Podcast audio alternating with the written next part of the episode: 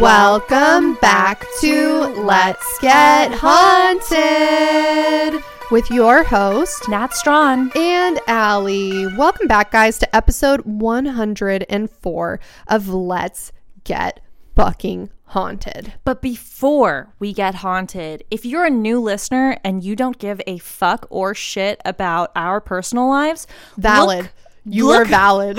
your feelings are valid. And look below into the show notes, and you'll see the very first line in all caps says skip to this point in order to hear the story. So we'll go ahead and skip to that point in order to hear the story. However, if you would like to hear about our personal lives and some of the Let's Get Haunted community, stick around. That's right. And we'll give you a couple minutes to go into the show notes and look and see that timestamp and click to whatever that time is before we start triggering you with information about our personal lives. It could say five minutes, it could say 10 minutes, it could say 15, it could say 15 and a half. What you're going to do is you're either going to hit the plus 30 sign on Spotify, or I think also, iTunes has a plus 30. I don't know how Google Podcasts work because I don't have a Samsung, but you could also probably do something similar. Okay, if they're still or take your around right now, and you just click on the screen and you drag and drop the slider where it says in the episode so that you don't have to listen to us. Have you done it? Wow, the level of passive aggressiveness on this podcast towards people who don't want to hear the intro. Look, I'm trying to be high. helpful. You're interpreting it as being passive aggressive, but I'm just trying to let and them now know we're gaslighting the new listeners too. Hey guys, Hello. now hopefully it's only people who want to hear the intro. Hello, Yeah. welcome to the show. Hey guys, we're actually thinking of once we get everything more set up, doing like a Patreon situation for a podcast that's literally just us bullshitting. Yeah, like a 20 minute intro. I don't know like to get it out of our systems. Wouldn't and- want that. Yeah, putting it on just- Patreon, maybe for like five dollars a month, or is that too high? I don't know. I don't know. I was thinking about it and I was like, is six dollars and sixty nine cents too high? I don't. You guys tell. Is four twenty too low? so is it five? I don't, don't- know. You guys tell us. We don't know. What are what are we worth to you? and is it any number at all? Oh man, this episode today made me so uncomfortable, but also interested, but also uncomfortable. Oh, all right. Yeah, and I think it's gonna be uncomfortable. So is there no intro to this episode? No, Did we is. do all of that for no?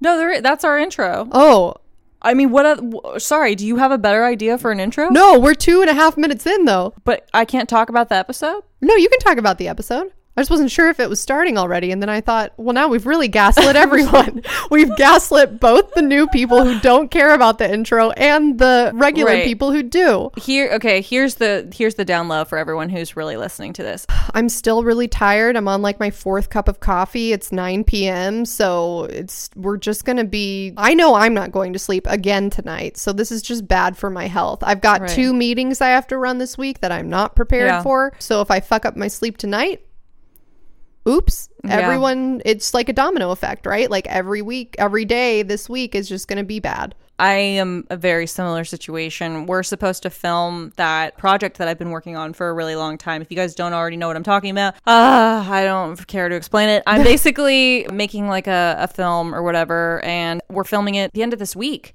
And everything that could go wrong is going wrong. And Oh, no. Yeah, and it's really stressful. But at the same time, I'm already Liam Neesoning. Hell yeah.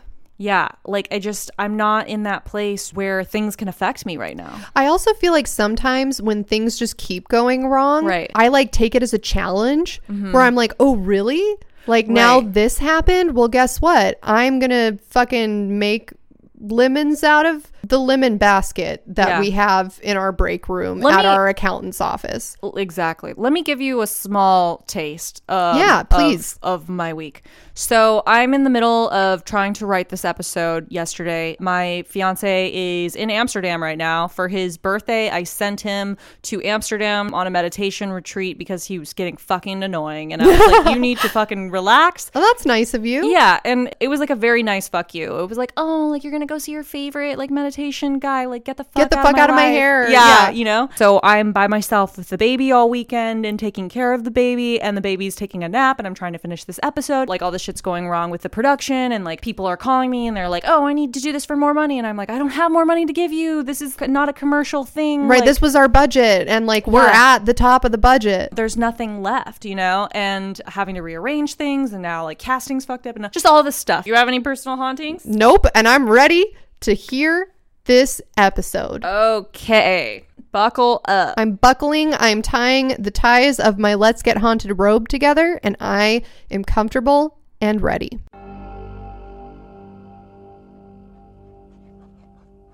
Quote I was born with the devil in me. I could not help the fact that I was a murderer, no more than the poet can help the inspiration to sing. I was born with the evil one standing as my sponsor beside the bed where I was ushered into the world and has been with me since. End quote.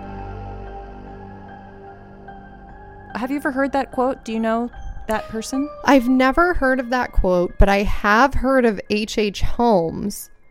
But I'm interested to hear what you have to say about him. I think it's a man mm-hmm. because what I know about him, I always thought he was like fictional. I didn't know he was real. Hmm. Is he real? Yeah, he's a real person. I mean, barely. Like there, you'll as you'll see, he was one of the greatest scammers ever. Really? Yeah. Okay. To the point where it's like we don't know what part of him is fake and what part of him is real. Oh, interesting. So maybe that's why I always thought he was a fictitious, like, thing we had developed. In some regards, he is. That's a perfect segue into this riveting intro I have written for you. I'm ready. Today, we discuss a man of many myths and legends. He is known as America's first serial killer, one of the most intelligent mass murderers of all time. It's believed that he killed at least 100 people. What? Popular estimates at the time placed the toll as high as 200. He himself believes he is the reincarnation of the devil. But above all of the sensationalized titles, he is simply the ultimate scammer. Hailed as one of the greatest criminals of his century, Holmes was a serial killer and also a serial liar. His love for exaggeration and bending the truth makes his story almost impossible to verify. Nobody sensationalized Holmes' story more than Holmes himself. Holmes lied so often that even his murder confessions were riddled with inconsistencies. While he awaited execution, Holmes wrote several lengthy confessions at the payment of Hearst. Yes, the Hearst Castle guy. The problem with Holmes' confessions was that all of the claims were contradictory. In the confessions, Holmes claims to have killed 27 people, despite the fact that some of those named were still verifiably alive. Hmm. Ineffective police investigation and tabloid journalism were often recorded as historical truths, which further complicates Holmes' story. The only thing that remains certain is H.H. H. Holmes was a con artist unlike any other. Holmes was the subject of more than 50 lawsuits in Chicago alone. He was capable of duping hundreds of victims into handing over their most precious assets. And if they didn't, he killed them. Giving an all new meaning behind the term marrying for money, Holmes was a professional gold digger. He made a living tricking women into marrying him. The only problem was none of those engagements ended with a happily ever after. At least not for the bride. Buckle up because today we untangle the life of America's first serial killer and infamous con artist, H.H. H. Holmes. Do you like how I read that like a news reporter? Yeah, I did. I was actually like picturing you like on, on the foggy streets of London town, and you're wearing like a little newsboy cap, and you're standing on top of like a, and I'm a like wooden back here cart, behind me. and then the constable found. Wait, what'd you say, And constable? then the constable found H.H. H. Holmes. Exactly. H.H. Holmes is American, right? But for Yes. some reason, his name just like evokes Well, like Jack the Ripper. Yeah, exactly. And he does have some ties to Jack the Ripper. Oh, they both lived during the same time. Oh wow. I'm really excited to learn about this because since I thought it was fictitious, I think I just never looked into it. I think I thought it was just like a novel or something. And well, and some people think that because his name was H.H. H. Holmes, he was perhaps related in some way to Sherlock Holmes. Oh. But he wasn't. He he had that namesake years before Sherlock Holmes even came into existence in the um Interesting. in Conan Doyle's like whatever fucking writing shit. I don't know. I don't know the words. You know what I mean. yeah, I know what you mean. It's late. I know what you mean. I'm ready to be regaled and have nightmares. Herman Webster Mudgett was born in Gilmanton, New Hampshire, May 16th, 1861. Hey, Gemini. The population of Gilmanton was 3,945 at the 2020 census.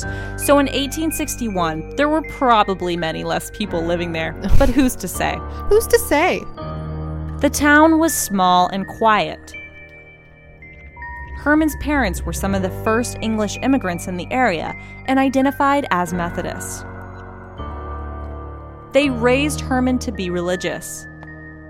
A neighbor described Mudgett's family as upright, God fearing citizens living in a quiet, secluded section of the country. Red flag number one.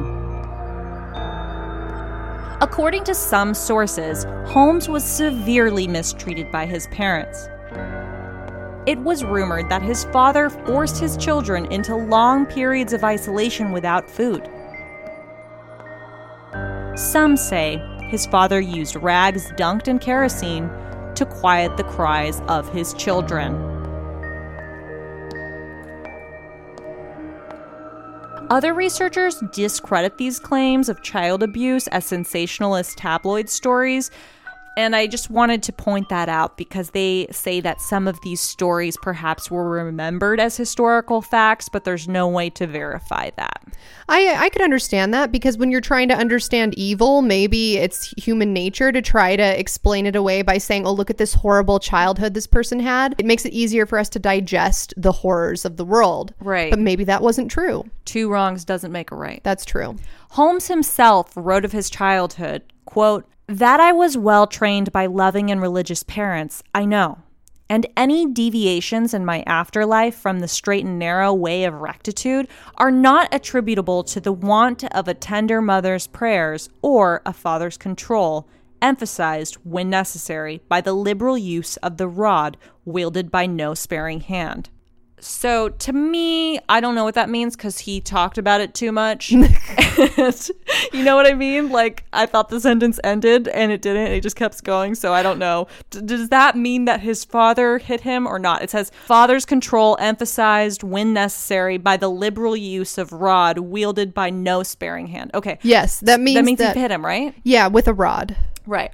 Why doesn't he just say that? Why does he have to use like double negatives and Look, stuff? because he's a fancy, uh, spooky bitch, right. and he's trying to like really enthrall you with flowery words. Right. Like he's like, oh, if I just write in my biography that my dad hit me, that's not that interesting. I also feel like he's trying to make you like him. You know, like look how smart and intelligent and like unlike others I am. look how look how quirky. Like he's like the Zooey Deschanel of serial killers.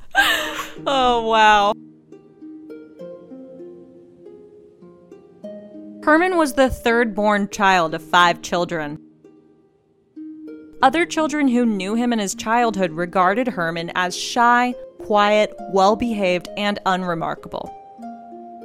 But perhaps this shy and well behaved personality was just a front for a young budding con artist.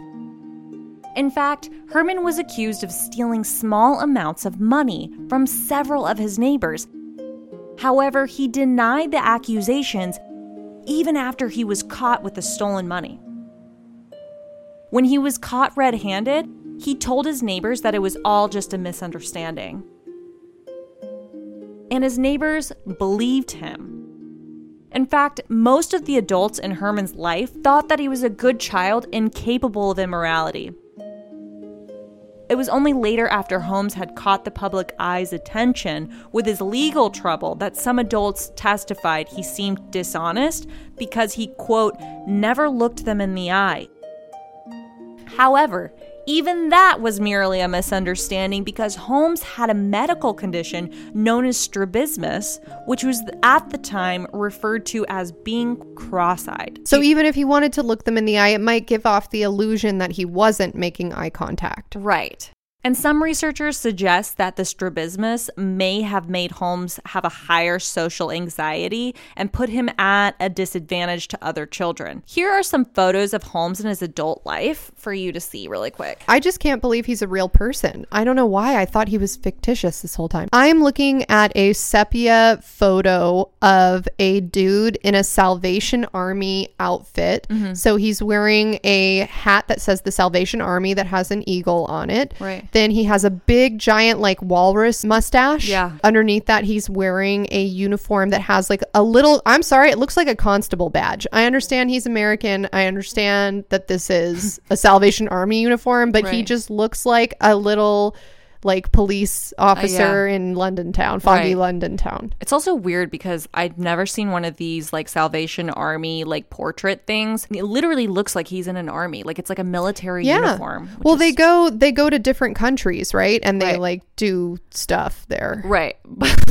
Let me ask you a question though, okay? And I just want you to answer truthfully. If Yeah. I had not told you about the strabismus thing and you saw this photo of him, would you think that he had any sort of um, strabismus or any sort of cross-eyed or eye optical um, situations going on? No. Um now that you've told me, I can look at his eyes and be like, "Well, I guess maybe one eye looks like it's looking like slightly off center, but the way that this photo is taken, he just looks like any dude and he has a little bit of a shadow on his face." So, right. What about these?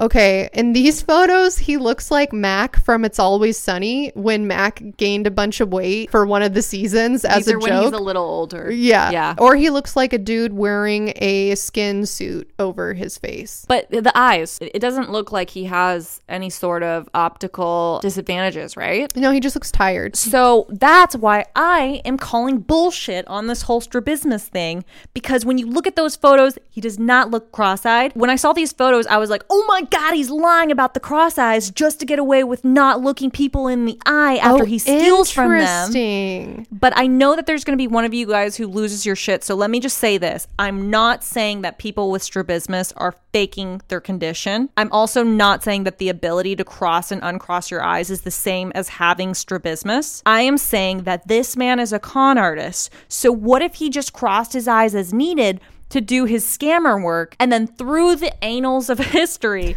it was recorded as historical fact that he had strabismus when in fact he did not. I also want to clarify because most people are familiar with the term cross eyed, which is where the two eyes look inward towards the nose.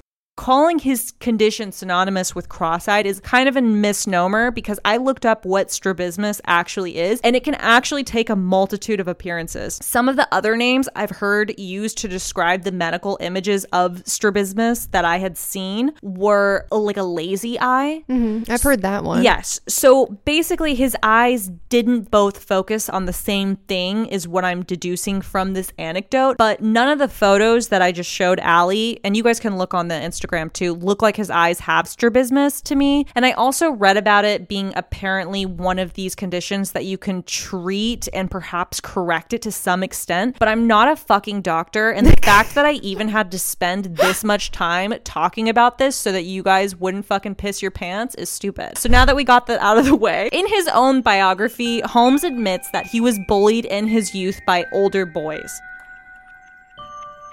The boys tortured him by telling him scary stories of decaying bodies and toxic mixtures hidden in the local doctor's office.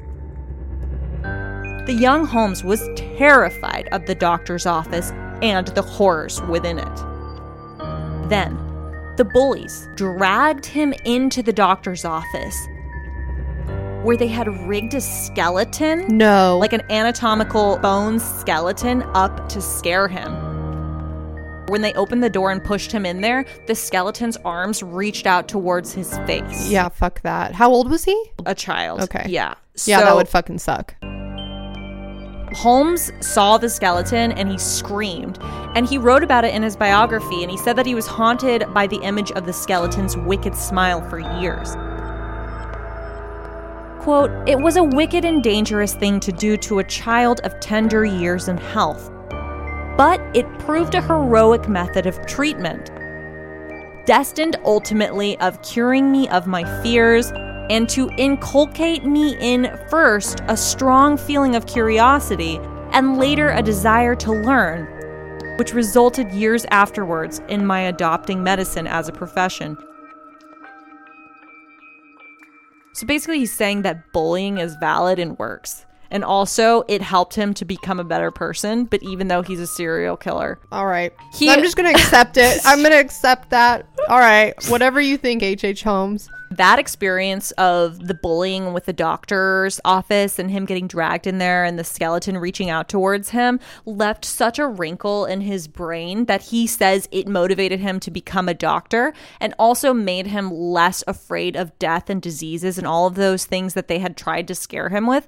Because at this time in the late 1800s or 19th century there wasn't a lot of knowledge about the body. And so doctors were sort of seen as scary things because mm.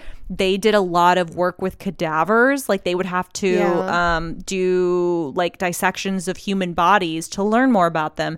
But you know that's fucking creepy as fuck. Even now in 2022 i'm like that's scary to me. Back then they were like what the fuck is wrong with these people? I also feel like that's a cultural thing, right? Because I was reading a Reddit thread the other day where someone said, Hey, was it just my school, or do any of you remember having to dissect a frog in had to. health class? And people were commenting, being like, Oh, yeah, I had to dissect a frog. I'm, you know, from the US, or oh, I had to dissect a rodent. I'm from, you know, Mexico, or I had to dissect, you know, whatever. And people were going through. And then it got to some country in the former Soviet Union. I don't remember which country it was. And they were like, Wow, you guys got to dissect animals? We literally took a trip to the morgue and they dissected an old woman in front of us. Oh my god, that is so scary. But also, I would see photos of it if they have them. Yeah.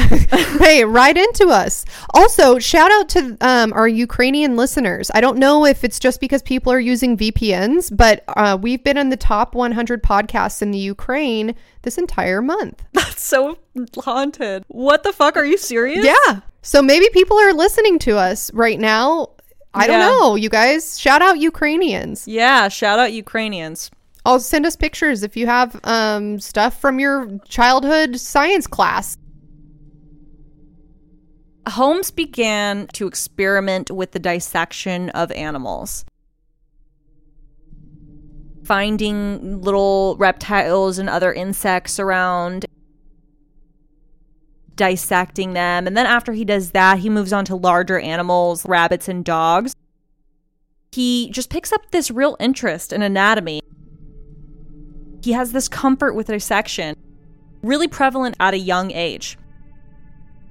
According to an article for ranker.com, quote, when Holmes was 11 years old, his childhood best friend Tom, who was older, fell from the landing of an abandoned home the two boys had been exploring. Holmes said that he saw Tom fall, but in hindsight, many believe that he could have been close enough to push Tom off of the landing. Fucked up. Red flag number two. Red, we're at like red flag number 17. The first was that mustache, I like that mustache. the walrus mustache. I don't know. Uh, something I- I feel- about it. I feel you. Yeah, it's like something weird about it, but also I don't know. There's something like interesting about it. Like, no, no, no. A prospector's mustache is tight. yeah, A Frenchman's curly mustache, tight as fuck. yeah. A walrus mustache. I'm like, what are you hiding? The guy from Mythbusters has that. Oh. and he's cool, but also I'm like, have you murdered someone for an experiment before? I don't know. He's hot. I think you're wrong. The He's a Mythbuster? The you're telling me Mythbuster with the walrus mustache. You're you telling think me- is hot. you're telling me if someone came up to you that was one part of the duo the Mythbusters, you wouldn't smash immediately? No. And here's why. Look at them. but they're cool. I would love to have a cocktail with both of those guys. They would just be full of such interesting like, Stories. Stories. yeah, but if you're banging them, you don't get to hear the stories. What do you think? I would be He's like, dirty talk to me, and they would be like, "Did you know that if you shoot a bullet into the water and you're ten feet below the water then it can't pierce you, and then you're safe from the bullets, and then you're like, oh my god, this is the best night of my life. Right. If you have steel-toed boots and something heavy drops on your shoe, it won't cut off your toe unless it's over one ton. Okay, I see. I see the appeal. In 1875, Holmes was 14, and his grandfather died. He left him a piece of property. In Holmes's grieving process, he began bragging to a local girl that he was now a landowner, and he proposed that they get married and live on the land together. The girl accepted his proposal, but her parents did not, and they sent her out of the state away from Holmes. This broke Holmes's heart. And he didn't recover from this until in 1877, almost two years later. He was about 16 years old. He graduated from high school from Exeter. Do you know what Exeter is? It sounds familiar, but I'm not sure. I would not know what it was, but the only reason I know what Exeter is is because there was a guy in my high school who left our school to go to Exeter, and literally I never saw him again.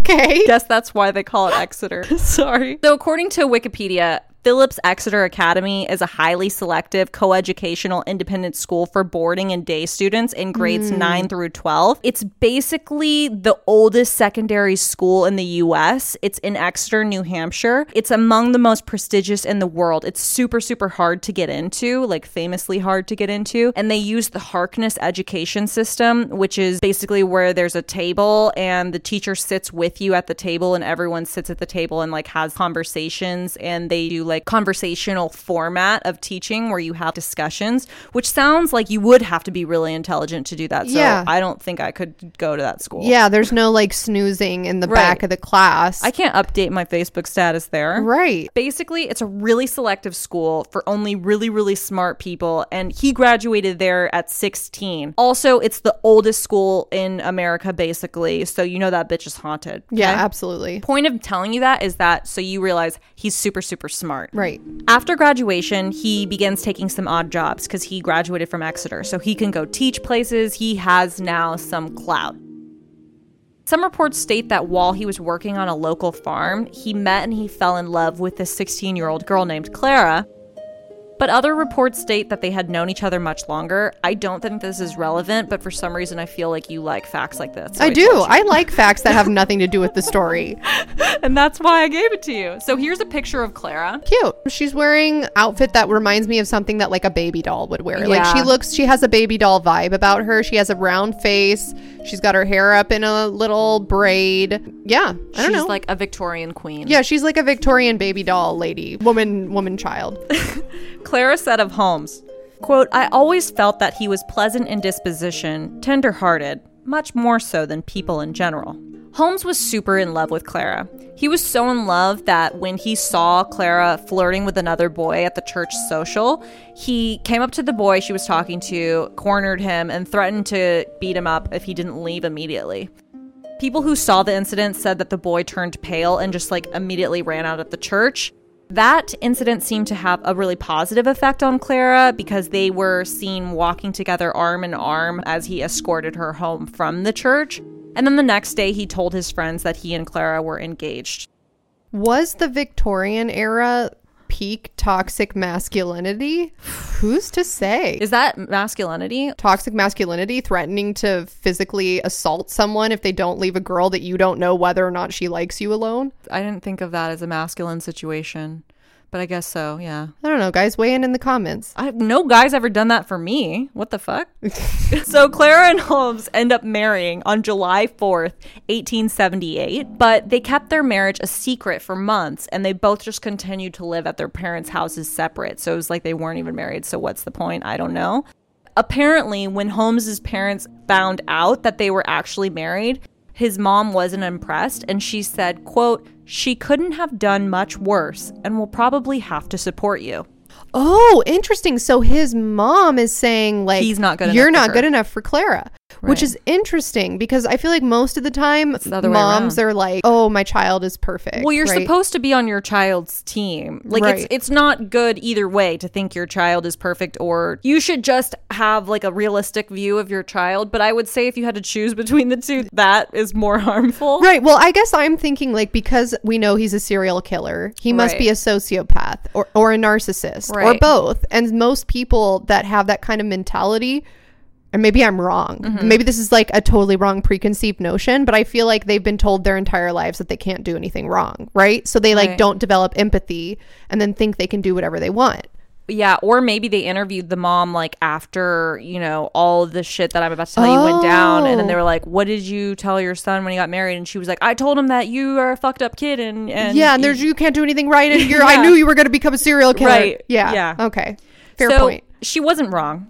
Clara's father had arranged for Holmes to work in their family's grocery store, and nine months later, a baby was born. They had a son named Robert. That's like a progressive name for Victorian era. Victorian era is like my name is Constable Wilford. My name is Nottingham Gregory William Schooner.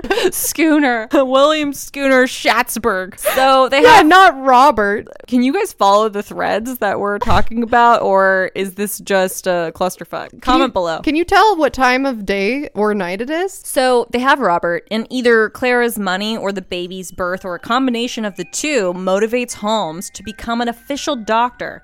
He takes up an internship under Dr. White, which was the doctor from the office where the skeleton scare event had happened six years earlier.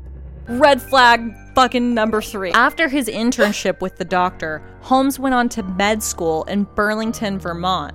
Clara and the baby go to live with her parents, which to me suggests that perhaps they broke up, but maybe not. Maybe she was like, "Oh, I'm having a baby. It's a bitch to have a baby. You need parents and stuff you like need that help. to help you." Yeah. And if your husband is like doing some residency or in med school, like he's not around. yeah, and also like all that doctor stuff is scary. Like, uh, Yeah, bad yeah. energy. While Holmes was in Vermont, he lived his life as a single man. He was rumored to sleep with so many women that people sort of began to see him as like a ladies' man. A womanizer. A if you will. womanizer, yes. In the words of Britney Spears. womanizer, womanizer. You're a womanizer. he had a lot of relationships. He even had one relationship with his landlord's daughter, which appeared to become so serious that they were reportedly engaged. Hmm. Apparently, Holmes's roommate revealed to the landlord that his daughter's new fiance was already married, and Holmes punished his roommate by giving him a black eye and scratching his face. That's rough because, like, you don't, if the girl didn't know about it, you don't want her going into this situation flying blind. But at the same time, it's like, do I want to put my nose in a situation that doesn't involve me? you just got to move out. Yeah, you do. You just have to move out and be like, all right, well, I can't go to that school anymore. the reverse situation if you ever meet someone you're seeing's roommate and they're super cold towards you or just move out as soon as they see you that person you're seeing is cheating on you and they are, are nervous Wow. Please write in your haunted cheating stories to let's get haunted pod at gmail.com. only if they're really good i don't want sad shit guys Oh, no, no, no. I want like the crazy shit that was sad at the time, but like now you look back on and you're like, that was insane and Right. resulted in a ghost and like a rip in the time space continuum. There are also reports that Holmes had an additional engagement while he was in med school, which was cut short because his fiance found a letter in his mail that was signed, quote, your wife Clara. So he did this to two. Now this is three women. One, landlord's daughter. Two, his wife. Three, this other girl. Right. Having a letter in your mail that's signed your wife Clara, finding that is like the 1800s equivalent of like going through your man's phone and finding out that you're the side bitch. That's how into H.H. H. Holmes this lady was because she was willing to commit a federal crime. Tampering with, someone's, someone's mail, mail. is a felony. And she knew in her heart of hearts that something was not right with this guy. And she committed a felony to avoid continuing that relationship. Maybe she was a bad girl and that's what he liked about her. I stand. His fiance finds out that he's married through this letter and she goes and she tells the medical school. She tries to get him in trouble, citing a breach of promise, which I, I don't know why they would care about that. So she tells the medical school, and he's like, no, no, she's lying. The medical school believes him and acquits him. At his graduation, as he's handed his diploma, he looks the person who's handing his diploma in the eye, the person who acquitted him, and he says, quote, Doctor, the things that woman said about me are true. Boom. Right? But also, why admit that at that point? I don't You've know. already, you've made it. That's what I'm saying though. Like this guy, like we don't know what's true and what's not true. Well, that oh, that's true because this probably this information comes from him. Some of it does. Yeah. So Yeah. like, how reliable of a narrator is he? In 1882, Clara and the baby decide to move back in with Holmes as he attends the University of Michigan Medical School. Their relationship during this time is super toxic. They fought a lot. Clara was seen with black eyes multiple times. Oh, Eventually, Clara and the baby, Robert, leave Holmes. They go move back in with her parents. This is like the unofficial, official end of their marriage. They don't formalize the divorce, but they don't get back together.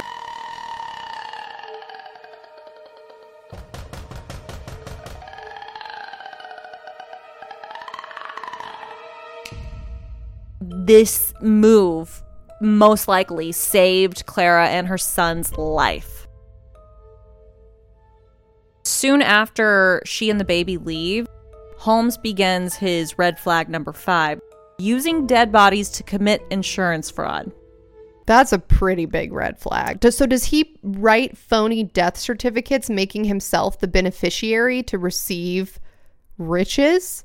No, Oh. it's it's a little bit more um, hands on than that. Wait, is he doing a body snatching situation? Yes. he steals cadavers from the University of Michigan's medical lab. He makes the bodies unrecognizable by mangling or burning the remains. In the meantime, he takes out insurance policies on those bodies. He poses as a relative and collects the money on the life insurance policies of those bodies after they're found and deemed accidental deaths they don't know who the actual people were because they're so badly disguised. It's a combination of Yeah. like the worst things ever. Yeah, it's pretty gnarly.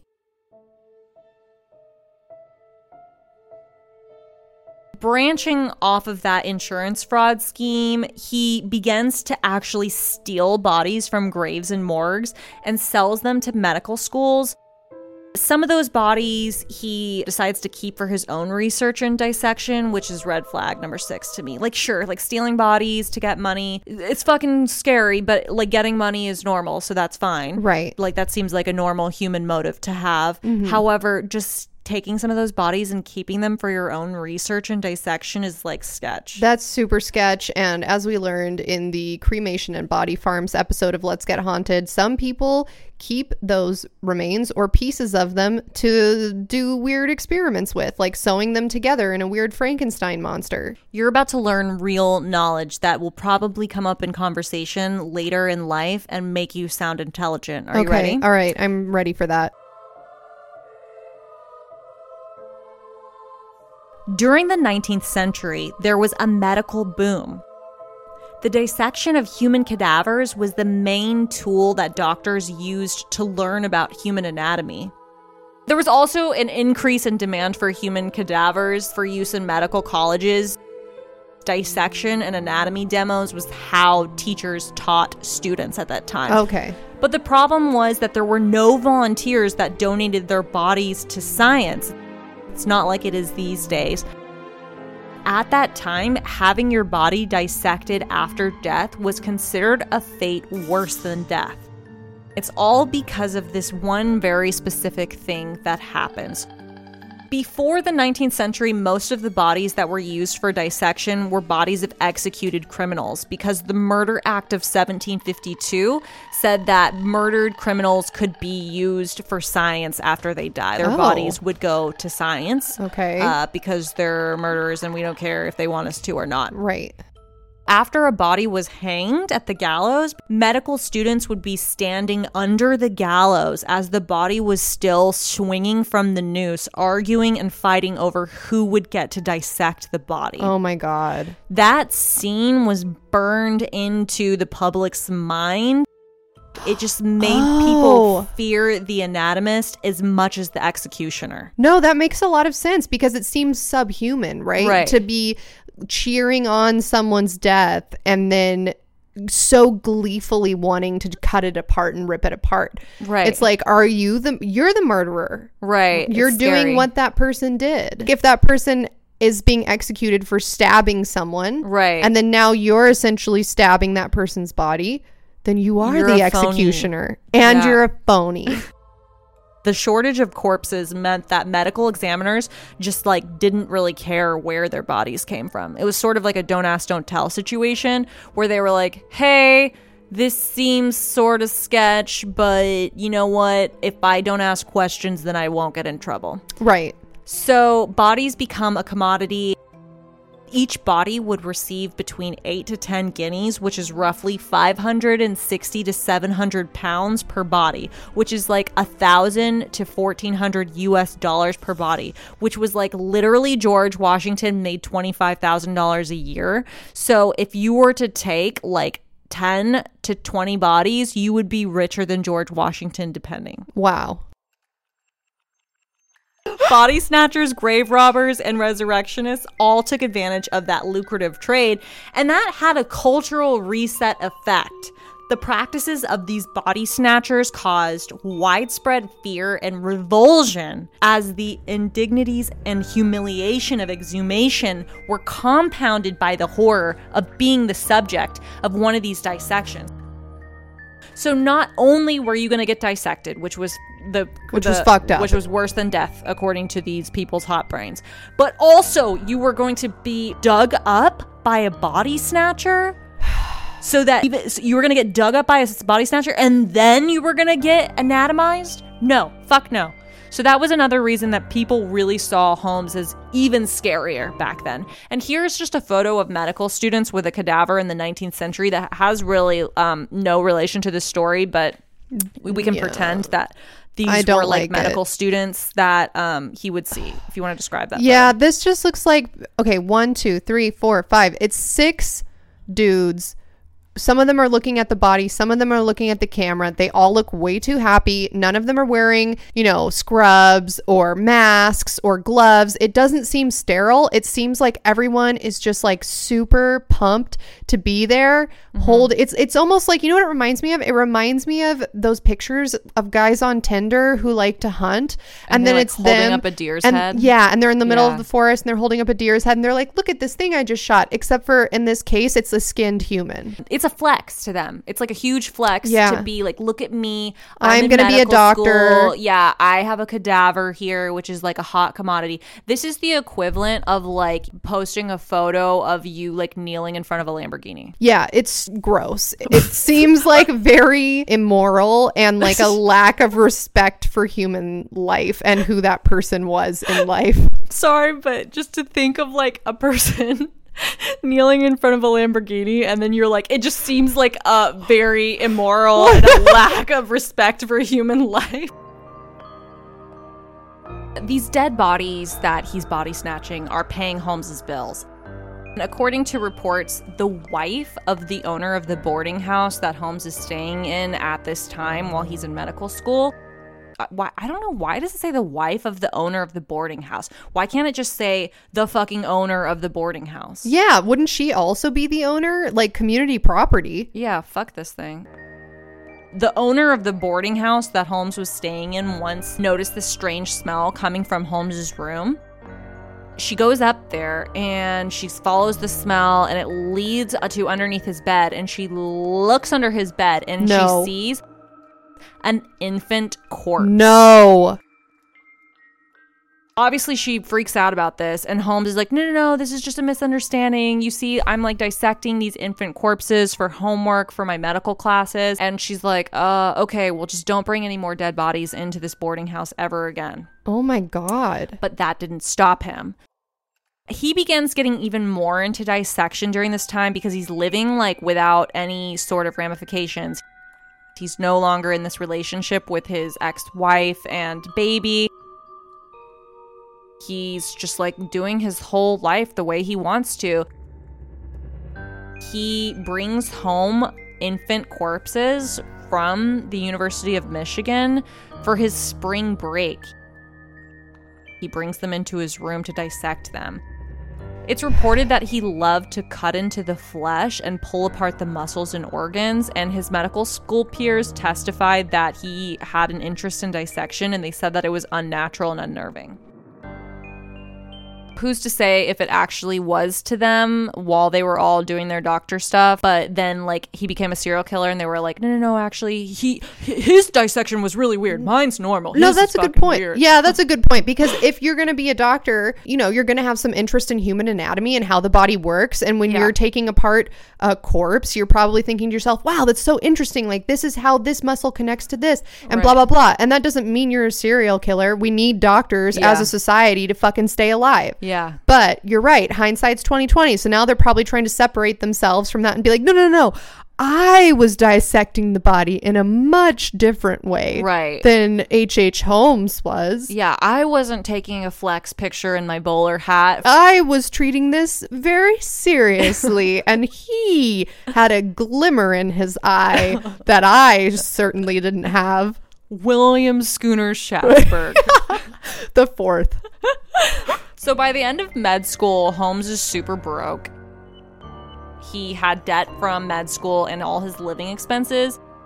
Although he worked like a variety of odd jobs, including teaching school and even working as a doctor for a while in New York, it wasn't paying enough for his scam lifestyle. Mm-hmm. So he racks up a great deal of debt during this time. He has a lot of creditors chasing him around. One of his favorite scams to do is to buy something on credit and then not pay it back, but sell it and keep the cash.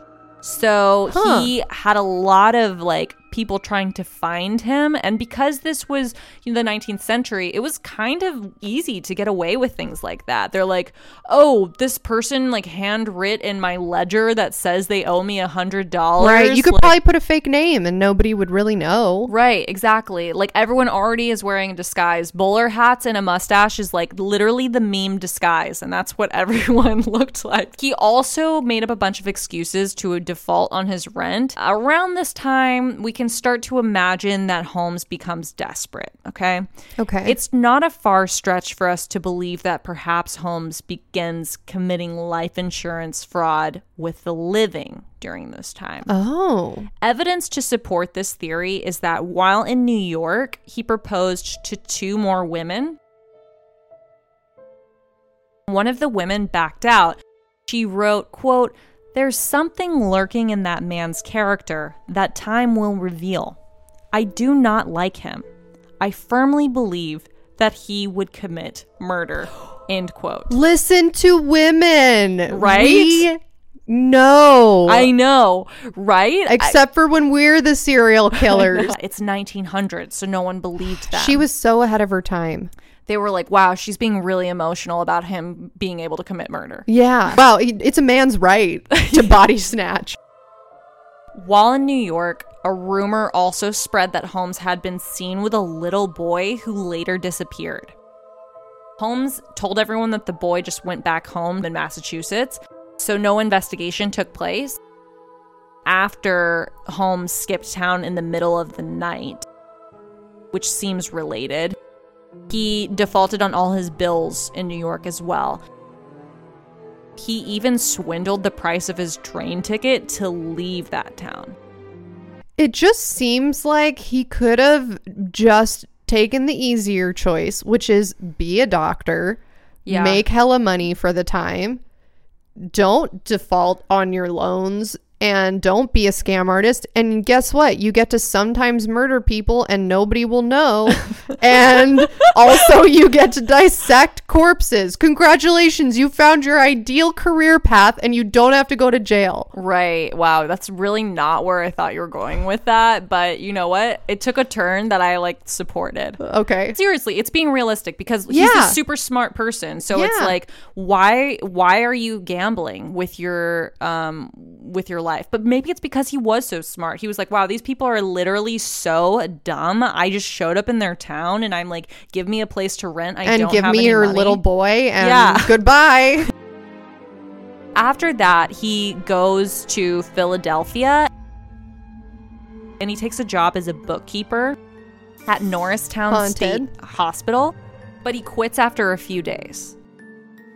To me, I'm thinking like, wh- what did he do there? Maybe he, while he was being a bookkeeper there, he was able to get more of the names of you know people who came through, or more identities, or steal more corpses. I don't know. Why else would a body snatcher work as a bookkeeper at a state hospital for a few days? No, it sounds like he was trying to get close to, you know, perhaps Something. body parts. Yeah. something. He goes to work at a drugstore in Philadelphia, and while he's working there, a boy died after taking medicine that had been purchased in the store. We don't know if it was because of Holmes. Holmes denied any involvement in the child's death, and then he immediately left the city for Minneapolis. Who gets engaged like eight times before the age of 20? This is honestly just like teaching me that if you're a cheater, you have the potential to also be a murderer who dissects baby bodies and hides them under your bed. Wow. Wow. Straight to jail. In addition to the insurance fraud scheme, Holmes also discovered that engagement was a lucrative business. So in 1886, after he moves to Minneapolis, he's essentially a new man. Although he was still legally married to Clara and he had a mountain of debt, the late 1800s were really easy to commit identity fraud in. So he goes to Minneapolis and he kind of like looks around and he meets this really rich young woman named Myrta Belknap, who was also married at the time. She was kind of a socialite. So, what I'm forgetting to mention here, but it's sort of implied, is that people thought that Holmes was hot. Like, he was like really charming to women. yeah, They he had a was big mustache. He was a doctor. He's worldly. He's super worldly. He's like, oh, I've lived in like every town in the past six months. I can't believe I found this. You know, we've all been there where you're like, you meet someone on a dating app and Right. they're they seem too good to be true, and you're like, wow, what a hidden gem that I've found. Right. Yeah. And it's like, no, there's a reason why they're there. Holmes meets this young rich woman. She's married at the time, but who the fuck cares? It didn't matter. He was married at the time. You know who the fuck cares? yeah, who the fuck cares? Everyone's married. People also said that she was plain looking, but Holmes oh, married great, her me anyway. too. And Welcome they had aboard. a daughter. I actually, I like never understood the insult of being plain looking. I feel like that's like preferred. That's like the dream when you're in middle school and you just don't want people to notice you. You're Yeah. just like, oh my God, please let me not be the person that gets bullied. Like, Yeah. blend, blend, let me be plain. Right. Please. Like, let me just look like an amalgamation of every single person here. Yeah, like take every generic body part and like morph them together like an anamorph. Right. That's what I want to look like. So I people not will want- leave me alone. Yes, I don't want any like standout traits. Right. Like, do I have a nose? Yep. That's it. That's all you can say. Here's a picture of her. She looks fine. What's Right. wrong with her? I know. I- I'm mad about this. She looks great. I, that's what she's playing. That's good. Look, she has a she has face. You know she what? has hair. I prefer plain because I like to adorn. Dress it up with makeup. Right, that's what I think. And it's like I think that all the time. Kendall Jenner's pretty and she's plain. Yeah. We can say that and that's Yeah. fine. I'm I'm jealous. I wish I looked Right. like her. I wish I was that kind of plain. If I could wear a shirt and have all the buttons button and then like there not just be a hole that goes to like the The center of my area. tits, Yeah, yeah. That- like a gap. Yeah, that's great. Although I do feel like some of that is just that celebrities get everything tailored. Right. No, no, no. It's a nuanced conversation, and I'm not going to attempt to do um, Taylor erasure in this conversation. I, I hope people are listening to this and are not taking anything we say too seriously. It's basically midnight. We're Yeah. doing our best. We're doing our best. I'm trying to like hammer out this episode really fast because I have like my um, babysitter watching the baby right now, and I have to get back soon. So that's why we're just going through this all very fast, you guys. but this is very entertaining. I love episodes like this. These are my favorite episodes. right Because yeah. where else can you hear about H.H. Holmes and Taylor erasure. Whoa, nowhere. So they have a daughter. According to sources, Holmes filed for divorce from Clara like right after he gets married to this woman. When we look at the paperwork, it looks like perhaps it was never filed and Clara was never even like alerted to this. So it could have been a situation where he like took this paperwork home and he was like, "Look, I'm divorcing my wife. See this?" Oh. And then was just like, "Huh, she saw what she needed to saw. Live, laugh, love." Yeah. In 1886, Holmes changes his name from Mudgett to Henry Howard Holmes to throw off the creditors from his insurance mm-hmm. scams. Mm-hmm. And then him and Myrta moved to Chicago. While in Chicago, Holmes goes to work at this place called Holton's Drugstore. Dr. Edward Holton was a fellow Michigan alumni, only a few years older than Holmes. Holmes proved himself to be a hardworking employee, but perhaps a bit too hardworking. When Dr. Edward Holton passed away, his widowed wife was the new owner of the Holton drugstore. Holmes somehow convinced the widowed wife to let him buy the store and move to California.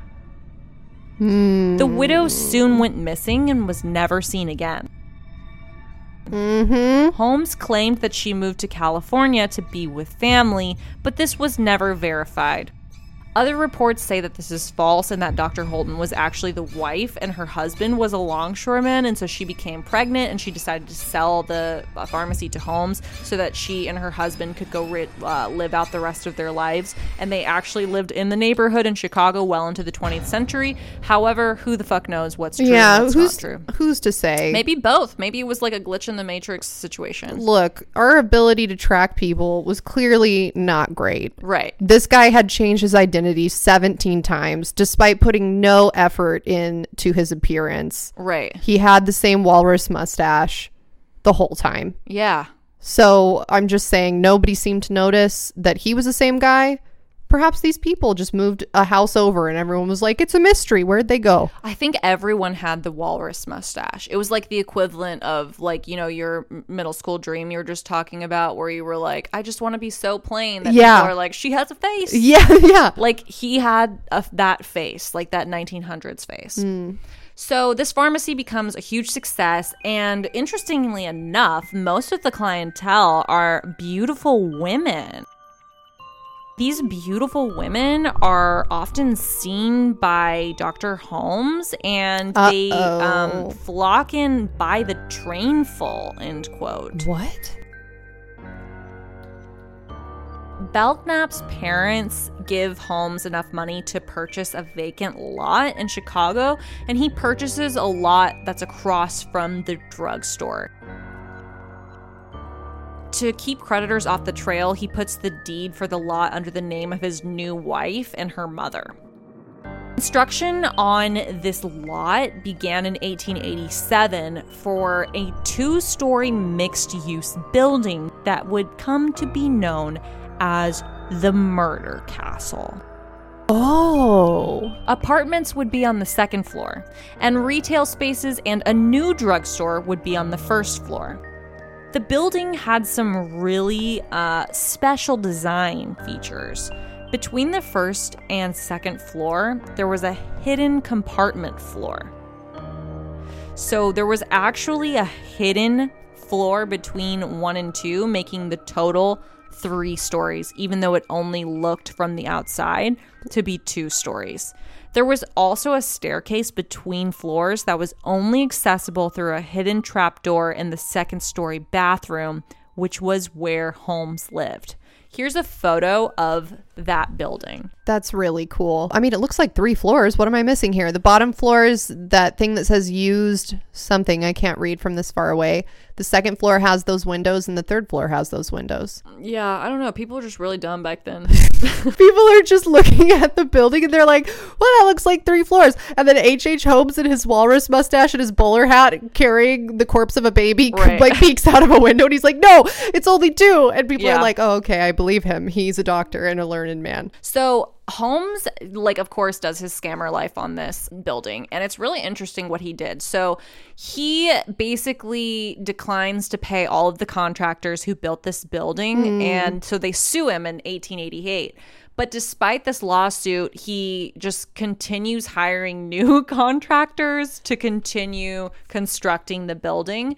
And he hires and fires so many different construction crews so that none of them would actually know like the floor plan fully of what he's Oh, building. That's interesting. And then he could also claim that they had like improper workmanship and he fired all of them. So he would have some people build like a room and then fire them because they're in, doing improper workmanship. It's not good enough. And then have someone else come in and build a different room.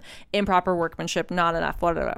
Come to the end of the building, he never paid for any of it. That's insane. But I guess that goes to show you what like the pre Yelp era was. Because Right. now if somebody did that, you'd like post a review and be like, hey, don't go work on this building that's being built because he does this. Like he's a serial He's a scammer. scammer. Right. So I think back in these times, like a lot of your um, integrity and your success depended on your word and your reputation in Right. town, right? Yeah. So like people didn't really trust someone who was new that came into town, and this is why. Well, and also now that you've said that, okay, maybe none of these people who were hired and fired wanted to necessarily publicize, oh, a client thought I did substandard work. You know, they're just cutting their losses. They're like, okay, this guy's insane, but I don't want people to think I do substandard work. So I'm just going to move on to the next client and not like raise a fuss. Right. And if he's like, oh, you did this fixture wrong,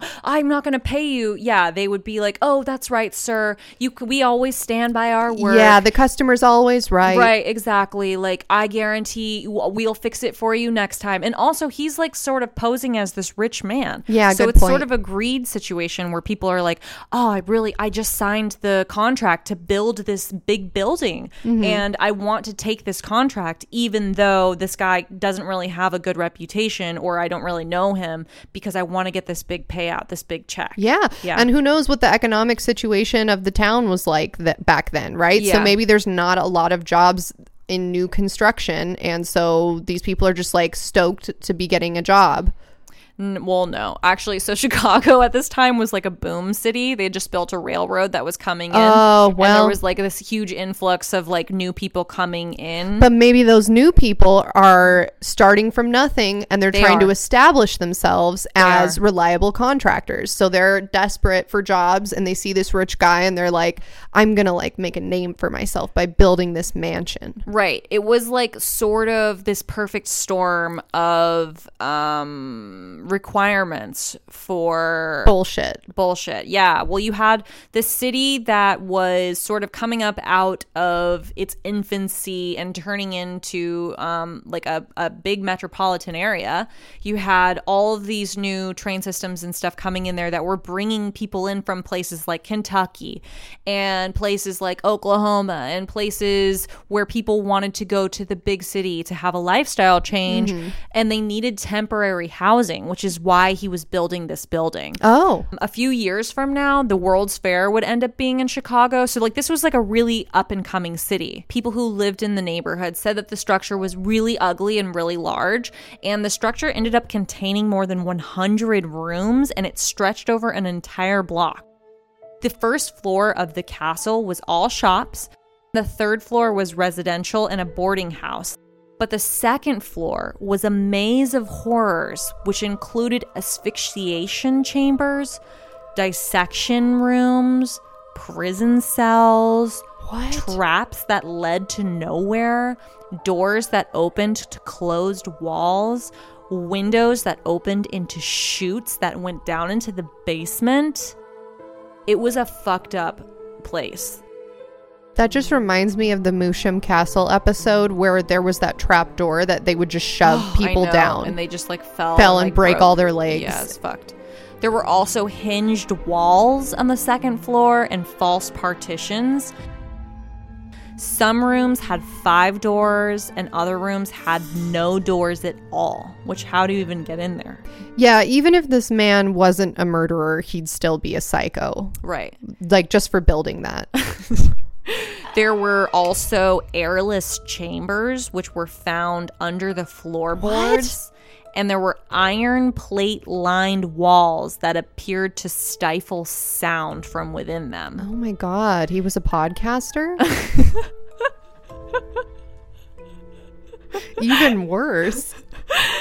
In his own apartment, he had a bathroom that had a trap door in it. And when he opened up the trap door, it was just a fucking staircase down into a hidden basement. No. And it went, and that basement went into what is known as a windowless cubicle. No. In that windowless cubicle, there was allegedly just a huge chute that tunneled through to the basement. And he told people that it was just for laundry. Like, oh yeah, like I built this laundry chute. Um, you have to go through a trap door, down a staircase, into a basement, through Into an chute. airless chamber. Yeah. and it's for laundry. One of the rooms that people talk about when they talk about the castle is the one that was lined with the gas fixtures. In that room, Holmes apparently would put his victims in there and flip a switch that was in an adjacent room and then gas them while they were in there. How do you even how There was another chute that was really nearby, so people surmised that after he gassed people, he would put their body through that chute. All of the doors and some of the steps and the stairs were connected to this intricate alarm system so that if somebody stepped into the hall or headed downstairs, a buzzer would sound in his bedroom so he would know. I can't believe this is real. This is crazy. I know. After dropping victims down through those chutes, people say that he dissected the bodies, cleaned them, and then sold the organs and skeletons to medical institutions or on the black market. Oh my god. The Tribune described in a 1937 article, quote, "Oh, what a queer house it was. In all America, there was none other like it. Its chimneys stuck out where chimneys should never stick out. Its stairways ended nowhere in particular. Winding passages brought the uninitiated with a frightful jerk back to where they had started from. There were rooms that had no doors. There were doors that had no rooms. A mysterious house it was indeed. A crooked house, a reflex of the builder's own distorted mind. In that house occurred dark and eerie deeds.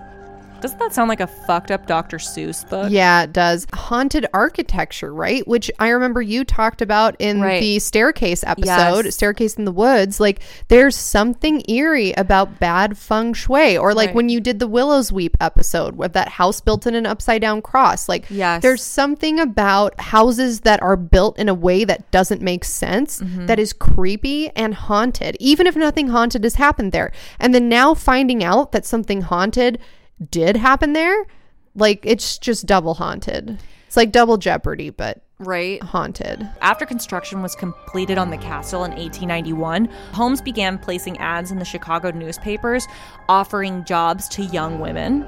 He placed ads as a new boarding house within the castle that was looking for tenants.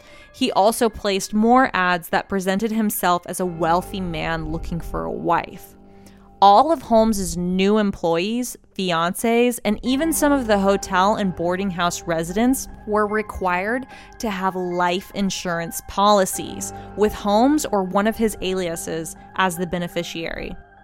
Not long after, people started to disappear. Mm. Here are some drawings of the castle. You So Natalia is showing me some drawings of the Holmes Castle, starting with the second floor. If you'd like to follow along with us, you can look at at Let's Get Haunted on Instagram, where she's going to post the photo dump for this episode. Yeah, it just looks like a labyrinth. Like it doesn't make any sense. It's just a labyrinth of rooms that lead to rooms that lead to trap doors that lead to hallways that lead to dead ends that lead to a dark room to a secret chamber. Right. like it doesn't make any sense. And then the second drawing she is showing me is a color version. It looks like a more modern cartoony version of that architectural plan. And then the third photo is an architectural plan it looks like. Yeah that does not bode well for anyone to be near I feel like if I lived across the street from that, I'd be haunted. Well, that's why people called it the castle. They Yeah. were like, it's fucking weird. Yeah, that, that, that's interesting though, because even though the perception was that he was a very wealthy and successful man building this like elaborate home, mm-hmm. people at the time were still like, no, this is an eyesore. Fuck this. Right. They were like, oh, tacky new money. Yeah, they could sense that it was a Jiko Bukken, some might say. If you don't know what we're talking oh. about, episode five, no time to explain. Now we're at the portion of our episode where we are at the end of our episode, but it's not quite the end, guys. What? Yeah, what I'm talking about is called part one. Is this our first ever two part episode? Yes. Oh, hell yes. So, next week, we're going to get into all of the crazy, fucking fucked up shit that happened in this castle, which you would not even believe. I'm glad that we're splitting this into two parts because I already feel like I'm going to throw up from how um, terrifying this story is. Right. So, thank you for giving me a little bit of a breather. It's interesting too because I'm leaving a lot of the scams out because it's like There's his- just too many. There's too many. Oh, yeah. wow. Like he's like literally getting engaged to all of these people, changing his name all the time. Like he would be married to someone else and then he would be telling girls on the side, like, oh yeah, like I'm engaged. Like, well, let's get engaged. Oh yeah, take out a life insurance policy. Then they go missing, whatever. We don't even know what happened. That's he did like weird ass shit all the time. And they had this thing back then that was called promissory notes, which is basically like an IOU. It's like, and, and for some reason, fucking businesses and shit like accepted them. One of his scams he did was like, he would go up to a store, like let's say a gas station. He would go to a gas station. And he would be like, okay, I'm going to buy this gas station. He would put down like $50 and then he would do the rest in promissory notes, which is like, okay, I'll pay this down like as time goes on. Right. And then he would um, pose as someone else and show up to that gas station and be like, hey, I'm really interested in buying this gas station. They would be like, oh, someone else is already going to buy it. And he would be like, oh, it's weird. Uh, oh, okay. And then he would go to a gas supplier and would be like, hey, I am opening up a new gas station and uh, to compete with the old gas station.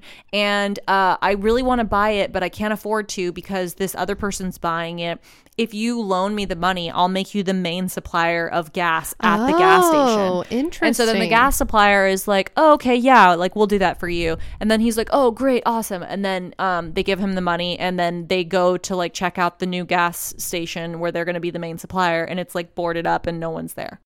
and it It's- was all a trick. It sounds like if he were born in modern times, he would just be like the top seller of LuLaRoe or like some other MLM Right. like business. Like Yeah. he was really figuring out like he would be the top of a pyramid scheme. Right. Like he was all about appearances. Like, look at me. Look how much mustache I have. I have a lot of mustache. You've never seen this much mustache. Yeah. I have a hat. It's pretty nice. I went to a school. Yeah. And he would be like, I have a castle. I've been engaged eight times. and rather than that being a red flag, I'd like you to think that perhaps I'm just so desirable Right. that they proposed to me. Yeah. Yeah.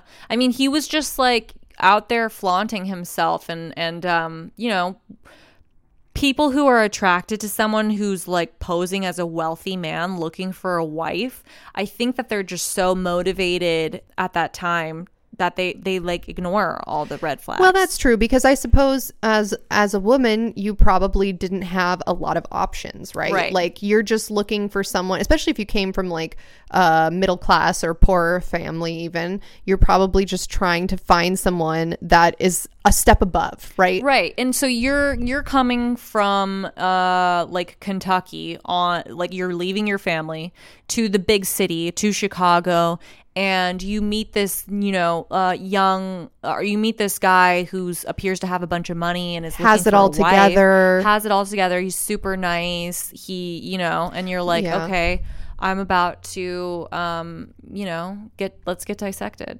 Yeah. All right, guys. Next episode will be part two. Stay mad. I'm just kidding. BRB, gotta go get dissected.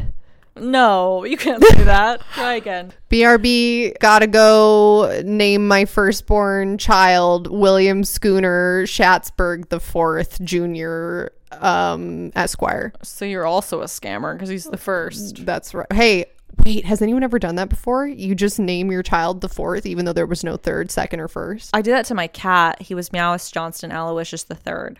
Well, there you go. Iconic. Bye. Bye.